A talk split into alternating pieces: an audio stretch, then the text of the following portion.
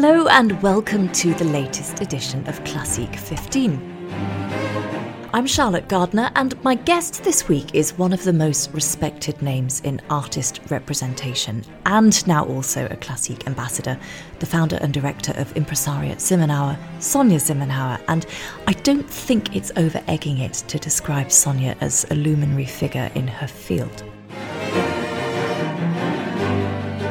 Born in the USA and raised in Paris, she then moved to Hamburg, where in 1989 she founded Impresariat Simmenauer with the goal of creating an agency exclusive for string quartets, which she did with a seriously high level clutch of first clients the Alban Berg Quartet, the Cleveland Quartet, and the Guarneri String Quartet. Now, today in Berlin, the agency remains a major player in the string quartet world, representing the likes of Quatuor Ébène, the Arditi Quartet, the Artemis, Belcea, and Jerusalem quartets, and I could go on. Plus, the agency now has some of the world's top soloists on its books, too. Beyond artist management, meanwhile, Sonia is the author of an acclaimed book about life within a string quartet, Muss es sein, and she teaches at the Musikhochschule in Hamburg on music transition. And right now, she's here to transmit to Classeek listeners, specifically to discuss tips both for young artist managers and for young artists choosing a first manager. So, Sonia, welcome. It's great to have you. Thank you. Let's start really at the very, very beginning with a very basic question. How would you define artist manager? And how would you define an artist agent? And and is there a difference? Because some people for some people the terms are interchangeable. For some people they are very very different things. I think the term can be interchangeable but it's a matter of how you stand towards the artist. Are you before the artist or behind the artist and I would say a manager is before the artist and an agent is behind the artist. So elaborate on before and behind. A manager has a strategy, has an idea where he wants to bring the artist to. An agent follows the artist and understands um, them where the, the curves that the artists are taking um, the, the development of an artist on a completely different level than only on the concert level. And generally, representation agencies, do they deal with one thing more than the other? Do they merge the two? Ideally, yes. I'm not sure this is something that you can decide before because it's a very personal thing. Who are you? Are you someone to lead or someone to accompany? And I think it merges at some points always. If you see someone going this way, you might take the lead.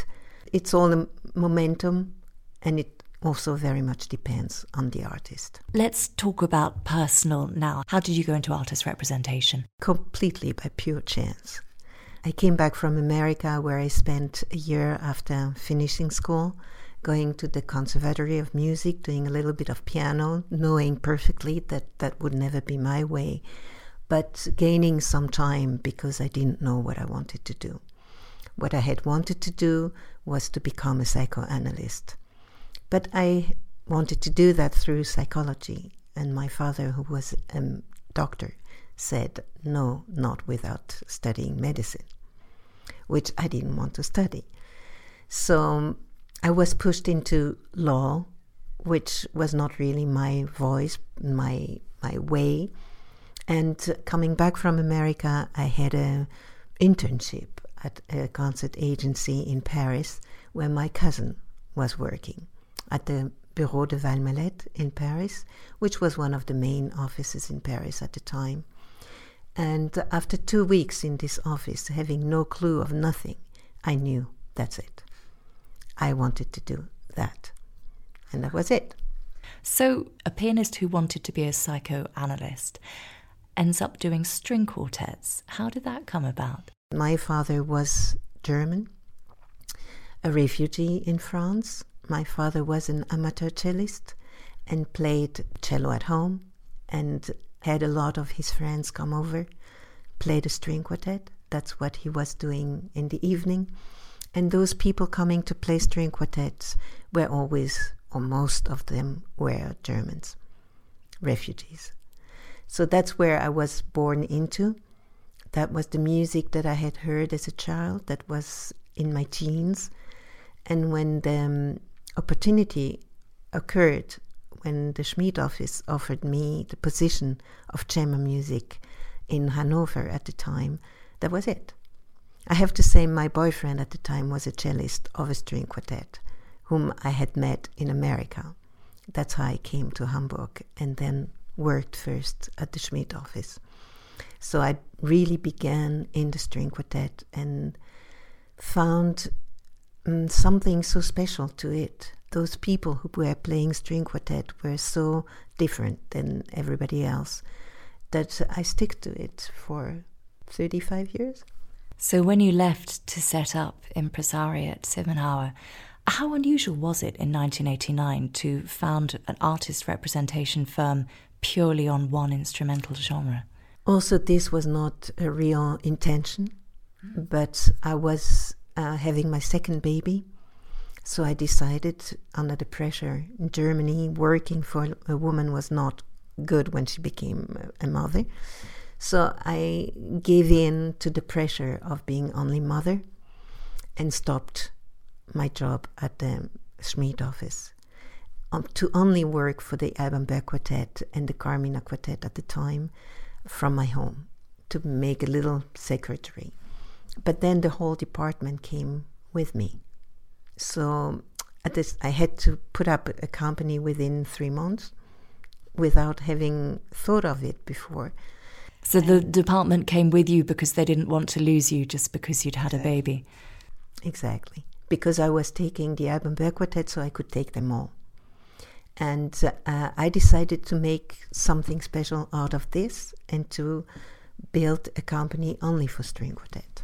Let's talk about advice you would give to somebody who is considering setting up a, a management, an agency of their own. I mean, to, to begin with, is it even an area of the music industry that is viable at the moment? We all know that this was one of the areas of classical music that was most hit when COVID struck. Everybody contracted. Is, is there even any point to setting up a new? Well, yes, because that's what we need most. We need managers. We need young managers or agents. We need artist representatives because we miss them a lot. And this is where I would try to work a lot now to build young agents. So would you would you would say that there aren't actually enough agents for the number of artists who need them? Yes. There is a need for um, for going between artists and organizers. They have become two different worlds and they need to get back together to make organizers understand what young artists are about and to make young artists understand what the public today needs. That's good news for anyone considering this as a career. How do you get started then? How do you find your first clients? Who should they be? And what should be your aim when picking them? I don't think that you can just set up an agency. I think you can only set up an agency by having worked in an agency and having learned in an agency. You need to learn, but you can't learn dry. You need to be in the middle of it to develop own relationships with different organizers and with artists to then maybe be able to set up your company by taking along the artists you've been working with. You specialized. Is it still an idea to specialize or is it good to diversify? You don't need to specialize in violinist or cellist or piano, but you need to specialize because you cannot address the whole world. I addressed the people who were interested in string quartets, and I had a community of clients, and they knew that they would find someone who knew about their needs, about the repertoire, about the, the quartets. Um, I had a young man coming who plays the recorder, and he asked me why I would not be the right manager to him. And I said, because I do not know the clients that you play for It would take me too long to learn about all of them and to build them to trust me. So I think that there is a need for kind of specialized, not too much, but kind of. What about, okay, the best bits of doing your job? What are they? Why should somebody who is at Conservatoire now potentially thinking whether they want to change and instead do what they do, do what you do? If they want to serve the music, it is also a beautiful way to serve the music, to help others who are more gifted, who have more power to go on stage to do it. But not with the aim of being like the person you want to represent. You have to like to be to be in the shadow. The shadow is nothing wrong. The shadow is a place you can have a lot of power. What are the absolute joys for you in the job? When I can feel what an artist is up to and it develops to become that way, when I can give an artist an opportunity that will make him happy and fulfilled of what he's doing, because then I'm fulfilled too. Worst bits a strike of um, airplane or of trains, a toothache just before a concert, being dumped by your partner before a concert, children sick, and the doubts that an artist can have. It's not the worst bit. It's it's the most intense bit. Do you find yourself becoming a psychologist sometimes? Yes. Empathy is what you need to become an agent. Let's take things from the artist's perspective now. Classeek obviously is very much thinking of young artists. Is a manager even something that a young artist needs when they're starting out? A young artist will either be picked by a manager who will decide that this is going to be the next star, or he has a long way to go before um, thinking about a manager. And an artist will know when to get a manager or when to try to get a manager because he cannot cope anymore with the demand. Setting up the concerts that are coming from from alone. But then if this is the case, the manager will be there before he need he knows that he needs it. So how does an artist manage to pick somebody who is right for them. I think that a young artist is not really in the position to judge the person who's taking him over. The other way around, maybe. I can maybe see if a young artist is driven by, mm, by ambition or by, by the need of doing music. Maybe.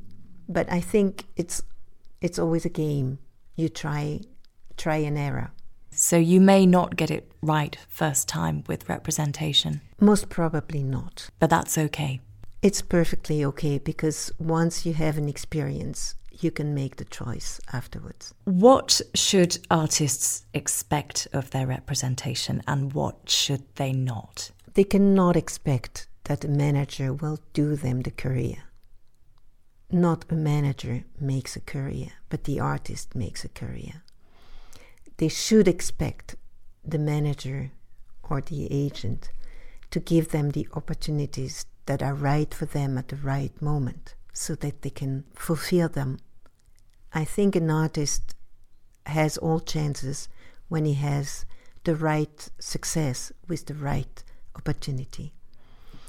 This is a very sensitive topic. I would need hours to develop this, but I think this is the main um, the main point. And, and a manager should look at the artist, should understand where he where he stands if he needs more time at this moment of his career, how he reacts to stages, how he reacts to questions, how he reacts to questions about repertoire. If an artist says yes to everything but cannot fulfill everything, if it is the, the job of the manager to understand where the artist is strong and where he goes too much risks. Well, Sonia, thank you very much indeed. Um, a pleasure talking to you, all the artists that have grown together with you over the years. And welcome to the Classeek family as well as an ambassador. Thank you. Very exciting. Thank you.